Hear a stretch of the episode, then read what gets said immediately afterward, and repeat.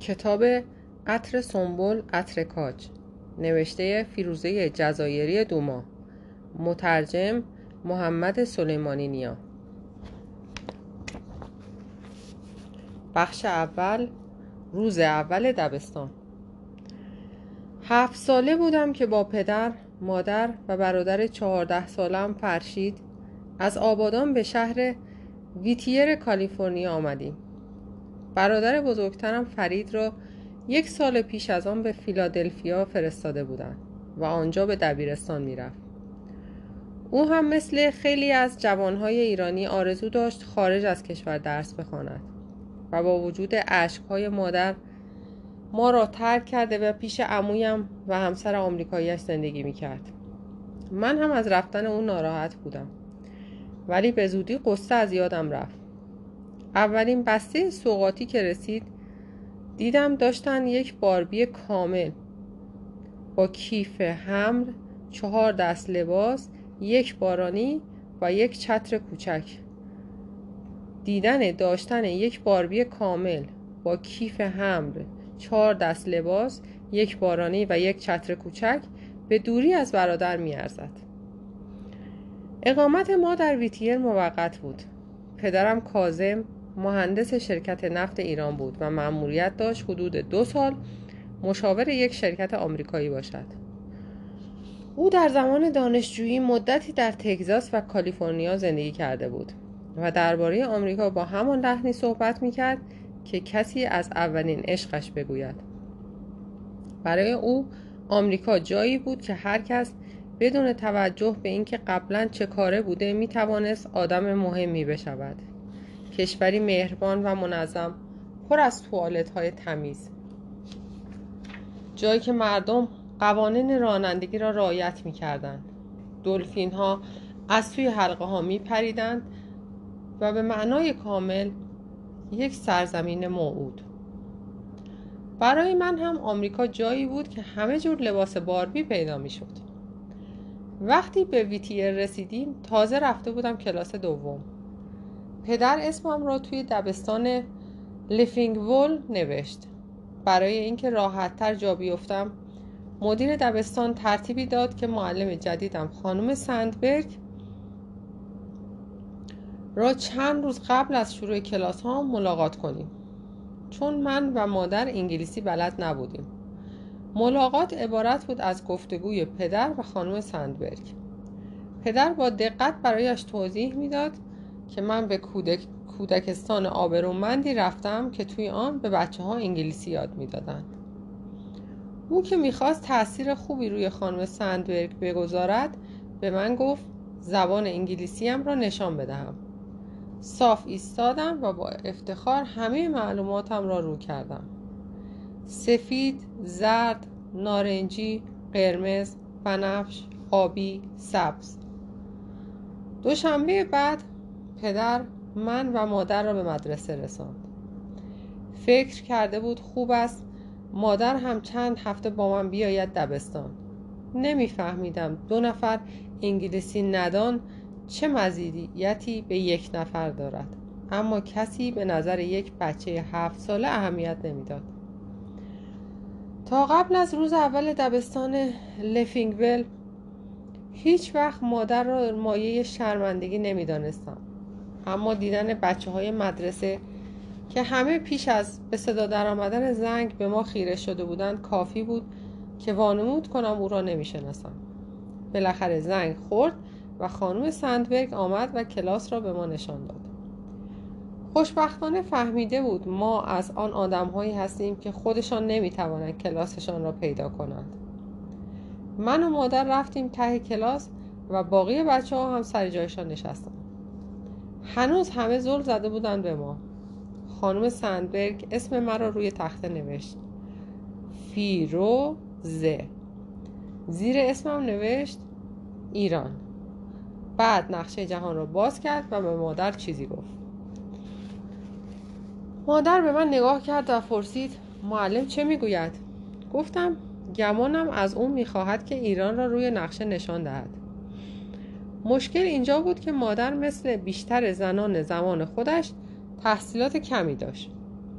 در دوره جوانی او پیدا کردن شوهر هدف اصلی یک دختر در زندگی بود. درس خواندن نسبت به هنرهایی مثل دم کردن چایی یا پختن باقلوا اهمیت کمتری داشت. قبل از ازدواج مادرم نظیره آرزو داشت قابله بشود. پدرش هم که مرد نسبتا متجددی بود دو خواستگار قبلی را رد کرده بود تا دخترش بتواند به آرزویش برسد. مادر تصمیم داشت دیپلم بگیرد. بعد برود تبریز و از یکی از آشنایان پدر بزرگ قابلگی یاد بگیرد. از بخت بعد آن شخص ناگهان درگذشت و نقشه های مادر هم با او به خاک سپرده شد. خواستگار شماره سه پدر بود. او هم مثل خواستگارهای قبلی هیچ وقت با مادر صحبت نکرده بود. اما یکی از دختر اموهایش یکی از آشنایان خواهر مادر را می و همین کافی بود. مهمتر از آن مهمتر از آن مادر مشخصات همسر مناسب را از نظر پدر داشت. پدر مثل اکثر ایرانی ها زنی با پوست سفید و موی صاف و روشن را ترجیح می‌داد. بعد از گذراندن بورسیه یک ساله در آمریکا با عکس زنی که به نظرش خوشگل آمده بود برگشت و از خواهر بزرگش صدیقه خواست دختری شبیه آن برایش پیدا کند صدیقه در دوروبر در دوروبر جستجویی کرد و اینطور شد که مادر در 17 سالگی رسما از آرزوهایش انصراف داد. با پدر ازدواج کرد و کمتر از یک سال بعد بچه دار شد. همانطور که بچه ها زل زده بودند به ما خانم سندبرگ به مادر اشاره کرد که بیاید پای تخته مادر با بیمیلی پذیرفت من قوز کردم توی خودم خانم سندبرگ با دست به نقاط مختلف نقشه اشاره کرد و پرسید ایران؟ ایران؟ ایران؟ معلوم بود که تصمیم گرفته ما بخشی از درس آن روز باشیم کاش از قبل گفته بود تا توی خانه میماندیم بعد از چند تلاش بینتیجه مادر برای پیدا کردن ایران روی نقشه بالاخره خانم سندبگ دستگیرش شد که مشکل از انگلیسی ندانستن مادر نیست از بلد نبودن جغرافیاست. با لبخندی از سر لطف مادر را به صندلیاش بازگرداند. بعد به همه از جمله من و مادر ایران را روی نقشه نشان داد. مادر سرش را به تایید تکان می‌داد. انگار که تمام مدت جای آن را می‌دانست. اما ترجیح داده بود آن راز را پیش خودش نگاه دارد. هنوز تمام بچه ها به ما خیره بودند. نه تنها با مادرم آمده بودم مدرسه نه تنها نمی توانستیم به زبان آنها حرف بزنیم بلکه به وضوح خنگ هم بودیم. به خصوص از دست مادر عصبانی بودم چون تمام تاثیر مثبتی که با گفتن دایره رنگ ها گذاشته بودم خراب کرده بود. تصمیم گرفتم از فردا او توی خانه بماند. بالاخره زنگ خورد و وقت برگشت از مدرسه شد. دبستان لفینگول فقط چند کوچه با خانهمان فاصله داشت و پدر که قابلیت ما را برای گم شدن دست کم گرفته بود فکر می‌کرد من و مادر می‌توانیم راه خانه را پیدا کنیم. ما سرگردان در آن حوالی پرسه می‌زدیم. شاید به امید کمکی از یک شهاب آسمانی یا یک کیوان سخنگو. هیچ کدام از خیابانها و خانه ها به نظر آشنا نمی آمد. همانطور که مبهوت وضعیت ناجورمان بودیم دختر کوچک پر جنب و جوشی از خانهشان بیرون پرید و چیزی گفت. ما که منظورش را نمیفهمیدیم همان کاری را کردیم که بقیه روز انجام داده بودیم. فقط لبخند زدیم مادر مادر دختر به ما پیوست و اشاره کرد برویم توی خانهشان حد زدم دختر که همسن من به نظر می رسید از بچه های دبستان است و می‌خواهد با بردن ما به خانه اجرای خصوصی از سیرک تماشا کند. مادرش گوشی تلفن را به دستمان داد و مادر که خوشبختانه تلفن محل کار پدر را حفظ بود با او تماس گرفت. و وضعیت را توضیح داد. بعد پدر با زن آمریکایی صحبت کرد و نشانی خانهمان را به او داد. غریبه مهربان پذیرفت که ما را برساند. لابد از ترس اینکه دوباره سر و کله ما دم در خانهش پیدا شود. زن و دخترش با ما تا جلوی ایوان خانهمان آمدند و حتی به مادر کمک کردند که قفل عجیب و غریب در را باز کند بعد از آخرین تلاش های بی برای برقراری ارتباط آنها خداحافظی کردند. ما هم در پاسخ لبخند کشدارتری تحویل دادیم. بعد از گذراندن یک روز در آمریکا و میان آمریکایی ها فهمیدم پدر آنجا را درست توصیف کرده. توالت ها تمیز بودند و مردم بسیار بسیار مهربان. داستان کوتاه سگهای داغ از کتاب عطر سنبل عطر کاج. سگهای داغ. رفتن به آمریکا هم همه هیجان انگیز بود و هم دلهوله آور اما دست کم خیالمان راحت بود که به پدر به زبان انگلیسی مسلط است. او سالها با تعریف خاطرات دوران تحصیلش در آمریکا ما را سرگرم کرده بود و خیال می کردیم آمریکا خانه دوم اوست. من و مادرم تصمیم داشتیم از کنار او جم نخوریم. تا آمریکای شگفت انگیز را که مثل کف دست می شناخت نشانمان بدهد. منتظر بودیم نه تنها زبان بلکه فرهنگ آمریکا را برای ما ترجمه کند و رابطی باشد میان ما و آن سرزمین بیگانه. به آمریکا که رسیدیم احتمال دادیم پدر زندگی خودش در آمریکا را با زندگی یک نفر دیگر اشتباه گرفته بود. از نگاه متعجب صندوقداران مغازه ها کارکنان پمپ بنزین و گارسون ها می‌شد حد زد که پدر به روایت خاصی از زبان انگلیسی صحبت می‌کرد که هنوز میان باقی آمریکایی ها رایج نشده. در جستجوی واتر کلوست اصطلاحی قدیمی برای توالت. توی یک فروشگاه بزرگ معمولا به دستگاه آب سرد کن یا بخش مبلمان منزل می رسیدیم کاری نداشت که از پدر بخواهیم معنی سلاپی یا تاتر تاتس را از گارسون ها بپرسد اما ترجمه او مشکوک به نظر می رسید گارسون ها چند دقیقه در پاسخ به سوال پدر حرف می زدن و حرفهایشان برای ما اینطور ترجمه می شد می گوید من هم نمی‌دانم. به لطف ترجمه های پدر خودمان را از سگ داغ یا هات داگ ماهی گربه‌ای کتفیش و طول سگ ساکت هاش پاپی دور نگه داشتیم و هیچ مقداری از خاویار نمی‌توانست قانعمان کند که به کیک گل مود پای لب بزنیم. تعجب می کردم پدر چطور بعد از مدتها تحصیل در آمریکا این همه سوء تفاهم زبانی با مردم آنجا داشت. به زودی فهمیدیم که دوران دانشگاهش عمدتا توی کتابخانه گذشته. و در آنجا از هر تماسی با آمریکایی ها به جز استادان مهندسیش پرهیز کرده بود. تا وقتی مکالمه محدود بود به بردارها کشش سطحی مایعات و مکانیک سیالات او به مهارت مایکل جکسون با کلمات میرقصید. اما یک قدم دورتر از دنیای درخشان مهندسی نفت زبانش پیش می‌خورد. تنها شخص دیگری که توی دانشگاه با او ارتباط داشت هم اتاقیش بود. یک پاکستانی که تمام روز مشغول تهیه خوراک کاری بود. چون هیچ کدام انگلیسی بلد نبودند و هر دو به, به کاری علاقه داشتند خیلی با هم کنار آمده بودند کسی که آنها را با هم جور کرده بود لابد امیدوار بود که یا انگلیسی یاد می‌گیرند و یا زبان ارتباطی خاصی بین خودشان اختراع می کنند که البته هیچ کدام هم اتفاق نیفتاد. ضعف پدر در مکالمه انگلیسی فقط با تلاشش برای انکار آن قابل قیاس بود. سعی همیشگی او برای باز کردن سر صحبت با آمریکایی ها اوایل قابل احترام و ماجراجویانه به نظر می رسید ولی بعد عصبی کننده شده بود. با لحجه قلیز فارسی و لغات کتاب های درسی قبل از جنگ جهانی دوم در انگلستان او به یک زبان من درآوردی صحبت می‌کرد. اینکه هیچ کس حرفهایش را نمی‌فهمید.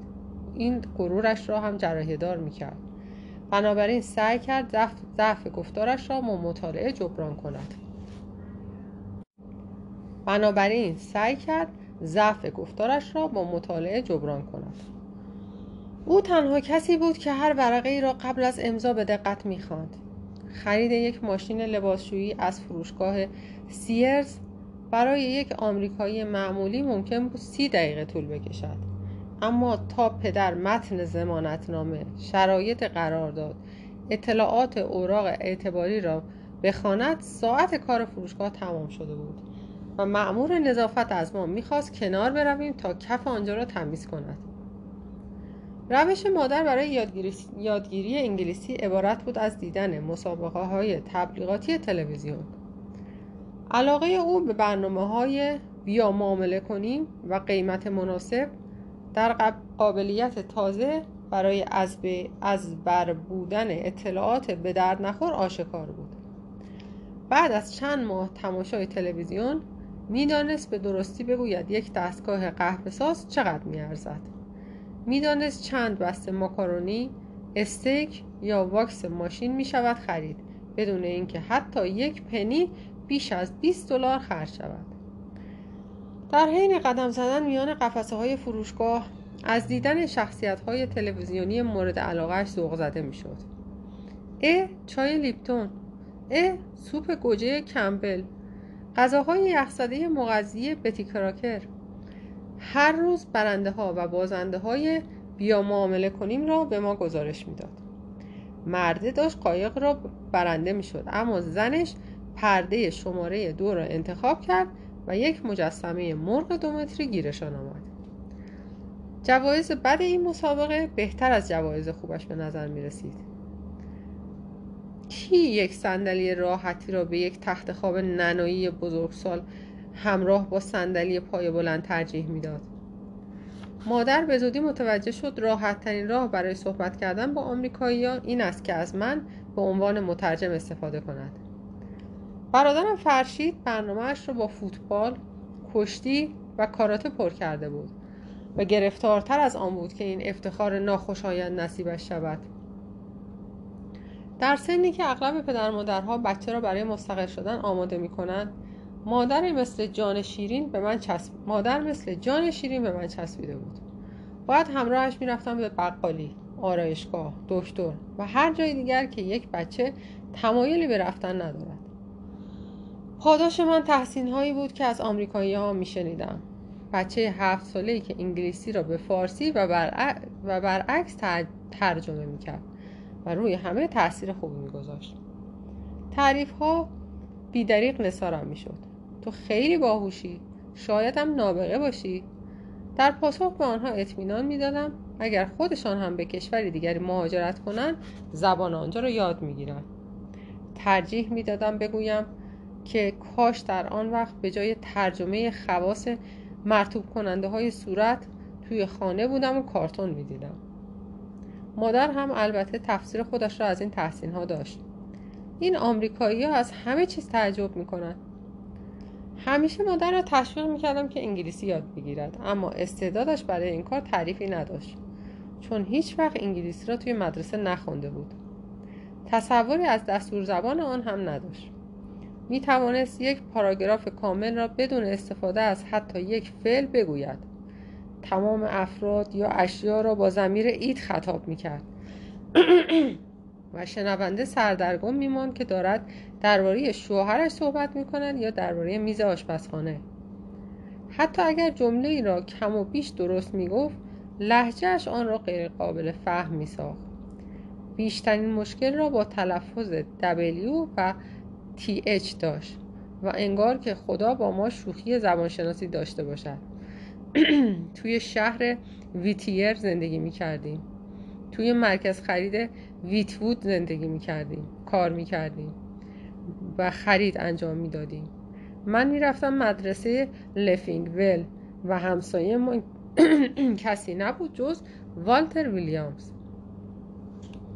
به رغم پیشرفت ناچیز مادر دائم او را تشویق می کردم بعد تصمیم گرفتم به جای لغت و دستور زبان جمله های کامل را به او یاد بدهم تا حفظ کند. فکر می کردم وقتی به درست صحبت کردن عادت کند من می توانم مثل چرخهای کمکی دوچرخه کنار گذاشته شوم و او رکاب زدن را ادامه می دهد اما در اشتباه بودم. یک روز که مادر متوجه گشت و گذار حشره هایی توی خانه شد از من خواست به یک مؤسسه سمپاشی تلفن کنم.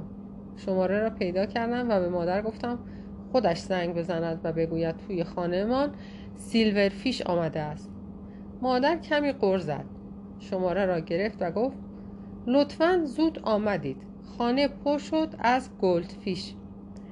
سمپاش گفته بود الان قلاب ماهیگیری را بر می دارد و می آید. چند هفته بعد ماشین لباسشویی خراب شد. تعمیرکار آمد و لوله سوراخ را تعویض کرد. مادر پرسید لکه های سیاه باقی مانده را چطور پاک کند؟ تعمیرکار گفت با یه خورده elbow grease مصرف کنید از او تشکر کردم. دستمزدش را دستمزدش را دادم و با مادر روانه ابزار فروشی شدیم.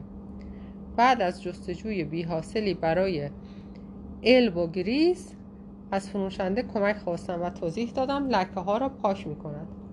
مدیر فروشگاه فراخوانده شد. مدیر بعد از اینکه خندش تمام شد توضیح معیوس کننده ای داد. من و مادر دست از پا سر به خانه برگشتیم. پدر و مادر حالا سی سال است که در آمریکا زندگی می کنند و انگلیسیشان تا حدی پیشرفت کرده. مامان نه آنقدرها که می‌شد امیدوار بود. تمام تقصیر هم به گردن آنها نیست.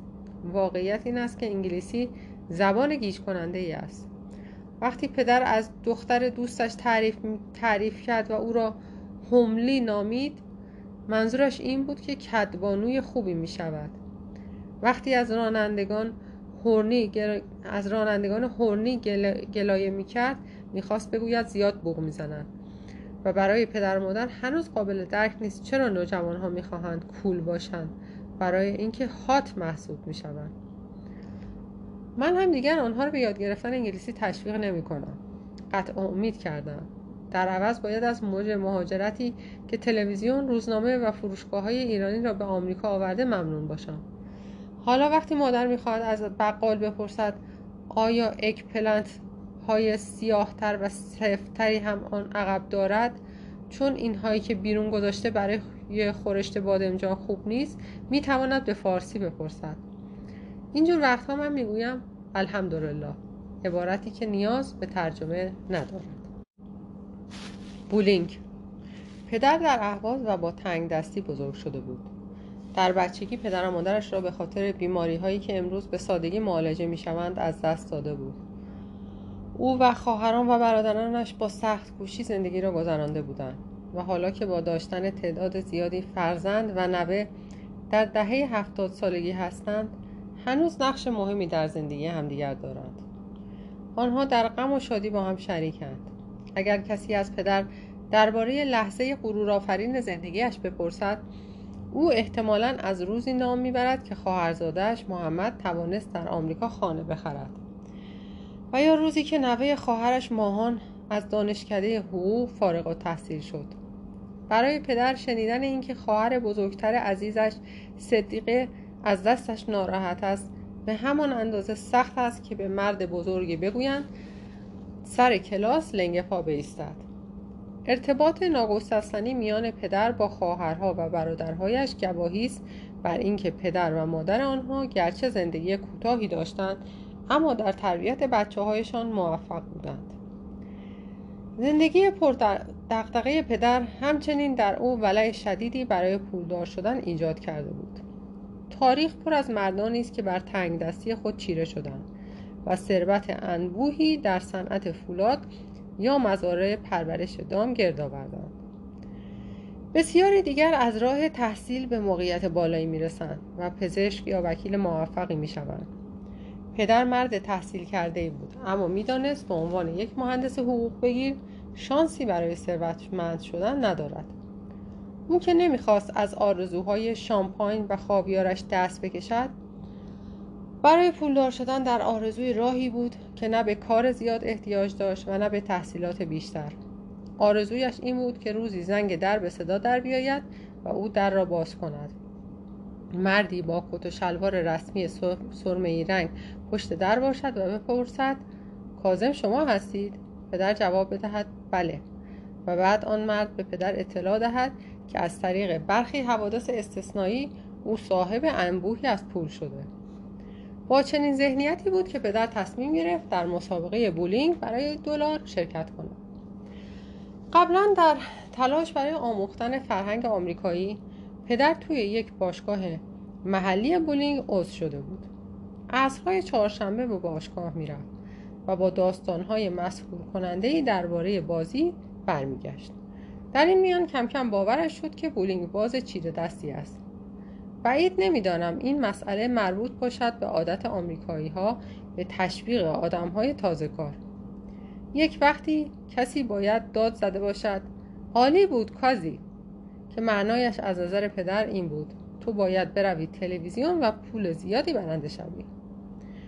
بولینگ برای دلار مسابقه بولینگ برای دلار مسابقه تلویزیونی بود که دنیای جذاب بولینگ را با هیجان لاس وگاس همراه می‌کرد. شرکت کننده برای گرفتن جایزه باید دو ضربه پشت سر هم را می برد. هر بار شرکت کننده نمی برد به مبلغ جایزه اضافه می شد و هیجان یک, در... و یک درجه بالاتر می رفت. ما همیشه این برنامه را می دیدیم همراه با تفسیرهای پدر که شباهتی به عبارات سایر گویندگان ورزشی نداشت تفسیرهای پدر از اینکه کاری نداشت تا اگر من بودم مثل آب خوردن می بردم متنوع بود.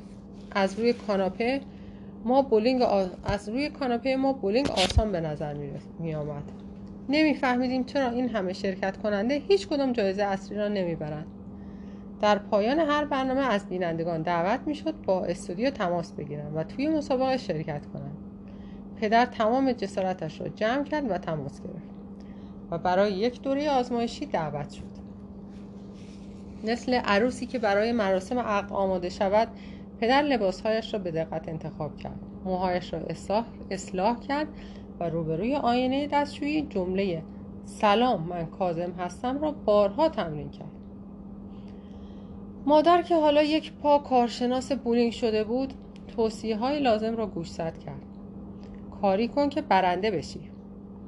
پدر مسافت یک ساعت و نیمه یک ساعت و نیمه رفت و برگشت تا استودیو را برای اولین دور آزمایشی طی کرد و با احساسی پیروزمندانه برگشت. هیچ ضربه ای را درست نزده بود. اما به او گفته بودند یک نوبت آزمایشی دیگر هم شرکت کند اگر بار دوم خوب پیش می‌رفت او توی تلویزیون ظاهر می‌شد. یک سفر یک ساعت و نیمه دیگر برای آزمایش دوم و او برای شرکت توی یک برنامه انتخاب شد. پدر امیدوار بود شرکت کنندگان قبل از اون نبرند تا جایزه پروپیمان باشد دلش را صابون زده بود برای یک پول کلان. بالاخره روز موعود رسید و پدر آماده پولدار شدن شورلت ایمپالا را پر بنزین کرد و برای سومین و آخرین بار به استودیو رفت. ما با دلهوره توی خانه منتظر ماندیم. آن شب پدر غمگینتر از هر زمان دیگر به خانه برگشت. در دو نوبت بازیش در مجموع هفت, هفت دلار برده بود. هیچ وقت تا آن موقع اینقدر بد بازی نکرده بود. بازی ضعیفش را به گردن همه چیز انداخت. از نورپردازی استودیو گرفته تا رانندگی طولانی. برای ما اهمیتی نداشت که اون نبرده. فقط به یاد نداشتیم هیچ کس اینقدر کم توی بولینگ برای دلار برده باشد. پدر چند برابر این پول بنزین برای رفت و برگشت به استودیو داده بود. چند هفته بعد برنامه پخش شد و ما در سکوت تماشا کردیم. پدر توی تلویزیون خیلی مضطرب به نظر می رسید. به خصوص بعد از زدن نخستین توپ. بعد از توپ دوم پاک دست و پایش را گم کرده بود. بعد از این, بعد از این جهش ناموفق به سوی ثروت دیگر بولینگ برای دلار نگاه نکردیم. دیگر از آن خوشمان نمی آمد ما کی بودیم که بخواهیم از آنها ایراد بگیریم؟ وقتی همهشان بیش از هفت دلار می بردند کمی بعد پدر به کلی از بولینگ دست کشید و معتقد شد ورزش احمقانه ای است. اگر اصلا بشود اسمش را ورزش گذاشت. مهمتر از آن برنامه بولینگ چهارشنبه عصرها باعث شده بود از سریال کمدی سانی و شعر عقب بماند. حالا می توانست کنار ما روی کاناپه لم بدهد و جبران کند. داستان کوتاه میکی نجاتم بده. از کتاب عطر سنبل عطر کاج نوشته فیروزه جزایری دوما مترجم محمد سلیمانی نیا میکی نجاتم بده. سال 1972 که برای اولین بار به آمریکا آمده بودیم می‌دانستیم فقط دو سال آنجا هستیم. یعنی تقریبا 104 تعطیل آخر هفته برای دیدن تمام چیزهای دیدنی کالیفرنیا وقت داشتیم. از ناتسبری فارم تا مارین ورد از جشنواره خرما تا جشنواره سیر همه را سیاحت کردیم. در طول مسیر بستنی سیر، کیک خرما، دسر گیلاس و خوراکی های دیگر را می چشیدیم که اسمشان را به یاد ندارم. اگرچه دل درد بعدش را هنوز فراموش نکردم. برای ما تازه واردها نه فقط جاذبه های مهم بلکه چیزهای جزئی هم دیدنی بود. فروشندگان خوش برخورد توالت های تمیز و علایم راهنمایی واضح وقتی از تماشای جاکلیدی ها توی فروشگاه هدایا لذت می بردیم معلوم بود از هر چیز دیگری هم خوشمان خواهد آمد. در این میان یکی از جاذبه ها فراتر از بقیه بود. یکی که تیشرت هایش را با افتخار می پوشیدیم یکی که در ما حس عمیقی از ستایش ایجاد می کرد دیزنیلند. پدر عقیده داشت والت دیزنی یک نابغه بزرگ بود. مردی که وسعت دید او به همه امکان می‌داد تا در هر سنی حس شگفت, شگفت دوران کودکی را تجربه کند. اگر از پدر بپرسید بزرگترین اختراع انسان در قرن بیستم چیست؟ نمی‌گوید کامپیوتر هواپیمای کنکورد یا جراحی مفصل زانو. به نظر او دزدان دریایی کارائیب نقطه اوج خلاقیت بشر است. برای او فرق نمی کند چند, جا، چند بار به آنجا رفته باشد. همیشه به اندازه کسی که اولین بار اولین دیدار از دیزنیلند را ترجمه تجربه می کند تحت تاثیر قرار می گیرد اون پای دوز دریایی را که بالای پل آویزان بود دیدین؟ باورتون میشه واقعی نیست؟ نبرد کشتی ها را بگو. وای شما هم مثل من می‌خواستین جا خالی بدین و قایم بشین. واقعا کی می‌تونه همچین چیزی درست کنه؟ بیشک اینها کار یک نابغه است. تردید دارم که حتی مادر والدیسنی هم به اندازه پدر من به پسرش افتخار می‌کرد. از دید پدر لذت هر تفریحی با همراهی دیگران چند برابر می‌شد. یک شام شلوغ توی منزل خواهرش که نصف مهمانها بدون صندلی مانده باشند به شام چهار نفره با جای کافی ترجیح داشت. طبق قبیله او لابد نتیجه بزرگ شدن با هشت خواهر و برادر بود. طبع قبیله او شاید نتیجه بزرگ شدن با هشت خواهر و برادر بود. ریشهش هرچه بود پدر باور داشت وقتی دیزنیلند برای ما لذت بخش است فکرش را بکن با 20 نفر همراه چقدر بیشتر خوش میگذرد. به این ترتیب یکی از تعطیلات آخر هفته خود را دم ورودی اصلی دیزنیلند دیدیم. همراه با شش همکار ایرانی پدر و خانواده هایشان. ما تا آن موقع پانزده بار رفته بودیم دیزنیلند و کم کم داشت حالمان از آنجا به هم می‌خورد. تمام سوراخ ها و صف همه نمایش هایش را می شناختم با این حال در آن صبح شنبه با گروه بزرگی از همراهان ایستاده بودم جلوی بازی سواری وحشی آقای تد و پدر. سفیر خود انتصابی امپراتوری عجیب. نکته های دست اول و شگفتانگیزش را خاطر, خاطر نشان می کرد می بینید مردم چطور توی این صف های طولانی آرام منتظر می شوند اگر کشور دیگری بود حتما دعوا می شد اما اینجا نه اینجا آمریکاست. در دیزنیلند مثل یک گله بوفالو اینور آنور می رفتیم و تنها جلوی بازی های توقف می کردیم که به پدر قابل اعتنا می دانست. یک جا رسیدیم جلوی تلفن هایی که با آنها می‌شد با میکی ماوس صحبت کرد. در حالی که یکی از جک و جانورهای دیزنیلند توسط پدر به همراهان معرفی می‌شد تصمیم گرفتم این تلفن ها را آزمایش کنم. چون قبلا امتحانشان نکرده بودم. گوشی رو برداشتم و فهمیدم صحبتی با میکی ماوس در کار نیست. فقط یک صدای ضبط شده است. با دلخوری گوشی را گذاشتم و اطراف نگاه کردم تا باقی گله را پیدا کنم. رفته بودند. یکی از بزرگترین نگرانی های پدر در آمریکا بچه دزدی بود. شهر محل اقامت ما آبادان جای امنی بود. تمام همسایه ها را می شناختیم هر کس مراقب بچه های دیگران هم بود و هیچ جنایتی به جز دل دزدی اتفاق نمی افتاد. هر وقت اقوام برای دیدن ما به آمریکا می آمدند چند بار که اخبار اصر را می دیدند دیگر از خانه تکان نمی خوردند. می گفتند اینجا خیلی خطرناک است چرا انقدر تیراندازی می شود؟ در ایران مردم اسلحه ندارند و از این نوع جنایاتی که در آمریکا منجر به قتل می شود رخ نمی دهد. پدر همیشه درباره خطر غریبه ها و اینکه چطور موقع خطر نزد پلیس بروم برایم سخنرانی می‌کرد. توی دیزنیلند پلیس نبود. شبیه ترین کسی که پیدا کردم مرد جوانی بود که لباس سر همه آبی, آبی روشن پوشیده و کلاهی شبیه یک قایق کاغذی کاغذی برعکس روی سرش بود. به او گفتم من گم شدم. با صدای مهربان گفت بسیار خوب می توانی به من بگویی پدر ما... می توانی به من بگویی پدر و مادرت چه شکلی هستند به او گفتم بعد پرسید حالا می توانی به من بگویی آنها چه لباسی پوشیدند؟ هیچ آدم هفت ساله ای شاید به استثنای یک جورجی آرمنی کوچک نمی‌تواند بگوید که پدر و مادرش در یک روز خاص چه لباسی پوشیدند. بعد از عدم موفقیت در تشریح لباس کارمند جوان مرا تا ساختمان کوچکی نزدیک ورودی اصلی همراهی کرد. آنجا محل گم شده ها بود. و تعجبی نداشت که دفعات قبل متوجه آن نشده بودم. به محض ورود به آنجا زدم زیر گریه. چند زن دورم را گرفتند و اسمم را پرسیدند و در بین حق حق مجبور شدم چند بار آن را تکرار کنم. یکی از آنها پرسید این دیگر چه اسمی است؟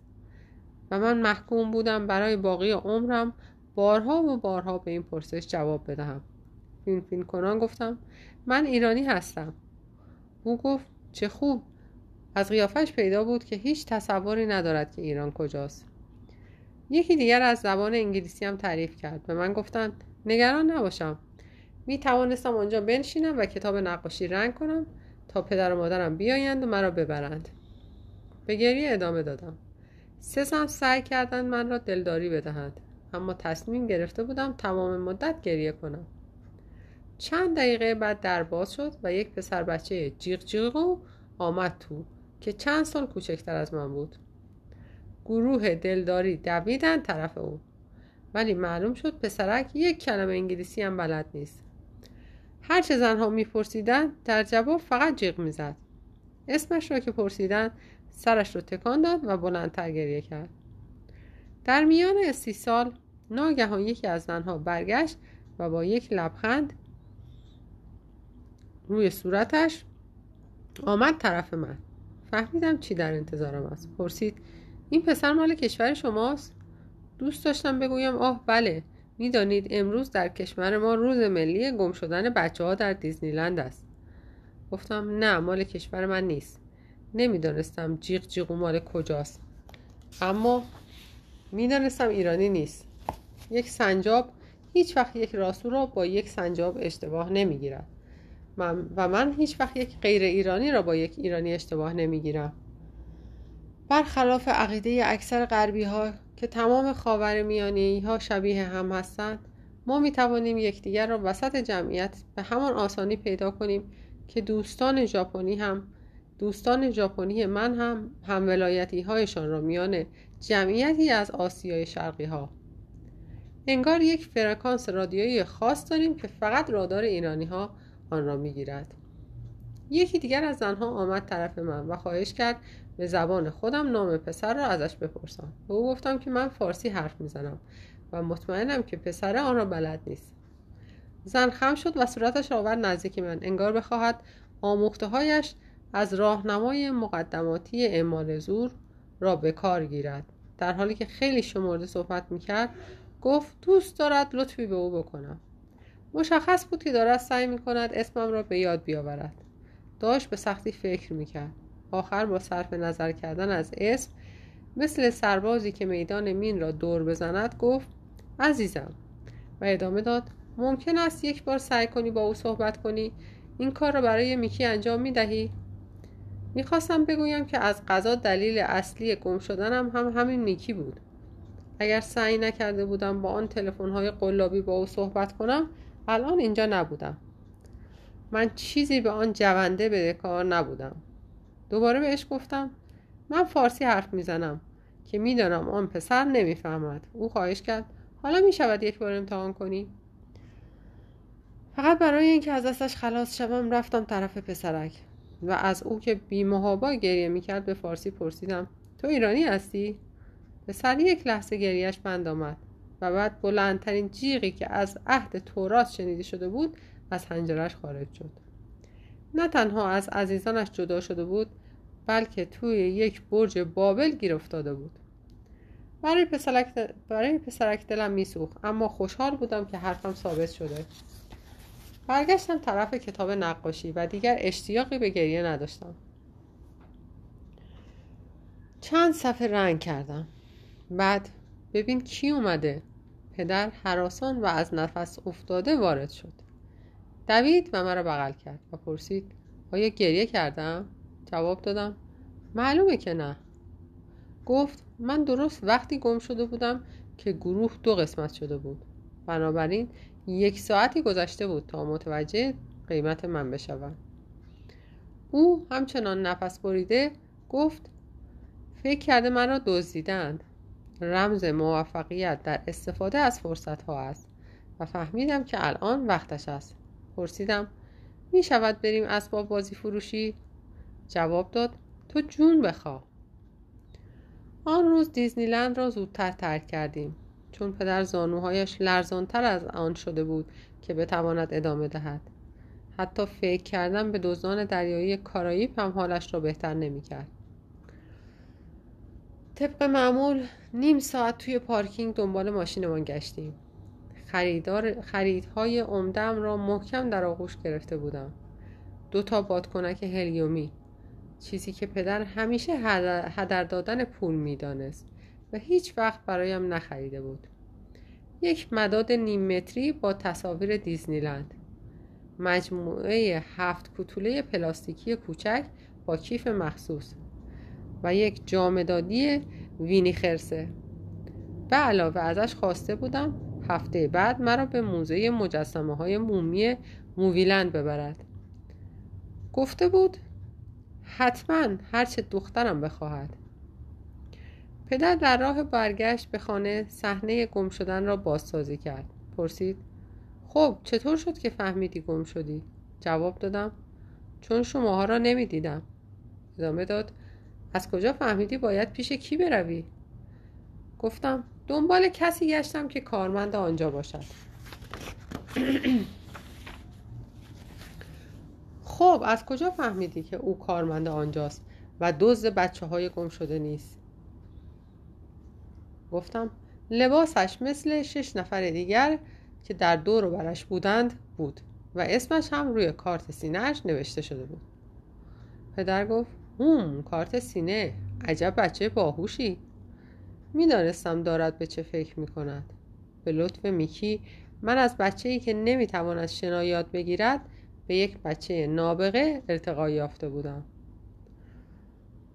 تعطیلات آخر هفته بعد توی اسباب بازی فروشی موزه موویلند بودم و تصمیم سختی داشتم برای انتخاب بین نقاب آفتابگیر استخر بادی کوچک با علامت موزه و کارت های بازی با عکس ستاره های سینما. بعد جمله جادویی از پدر شنیدم. خب چرا همهشان را نگیریم؟ گفتم این هم فکر بدی نیست. و توی دل آرزو کردم سخاوتش در خرید چیزهای بیفایده زودگذر نباشد. از اسباب بازی فروشی که بیرون می آمدیم پدر دستم را محکم گرفته بود. مثل تمام آن روز. من که خریدهایم را با دست دیگر بغل کرده بودم از نقش جدیدم به عنوان بچه عزیز دردانه پدر کیف می کردم شاید واقعا چیزی به آن جونده بدهکار بودم.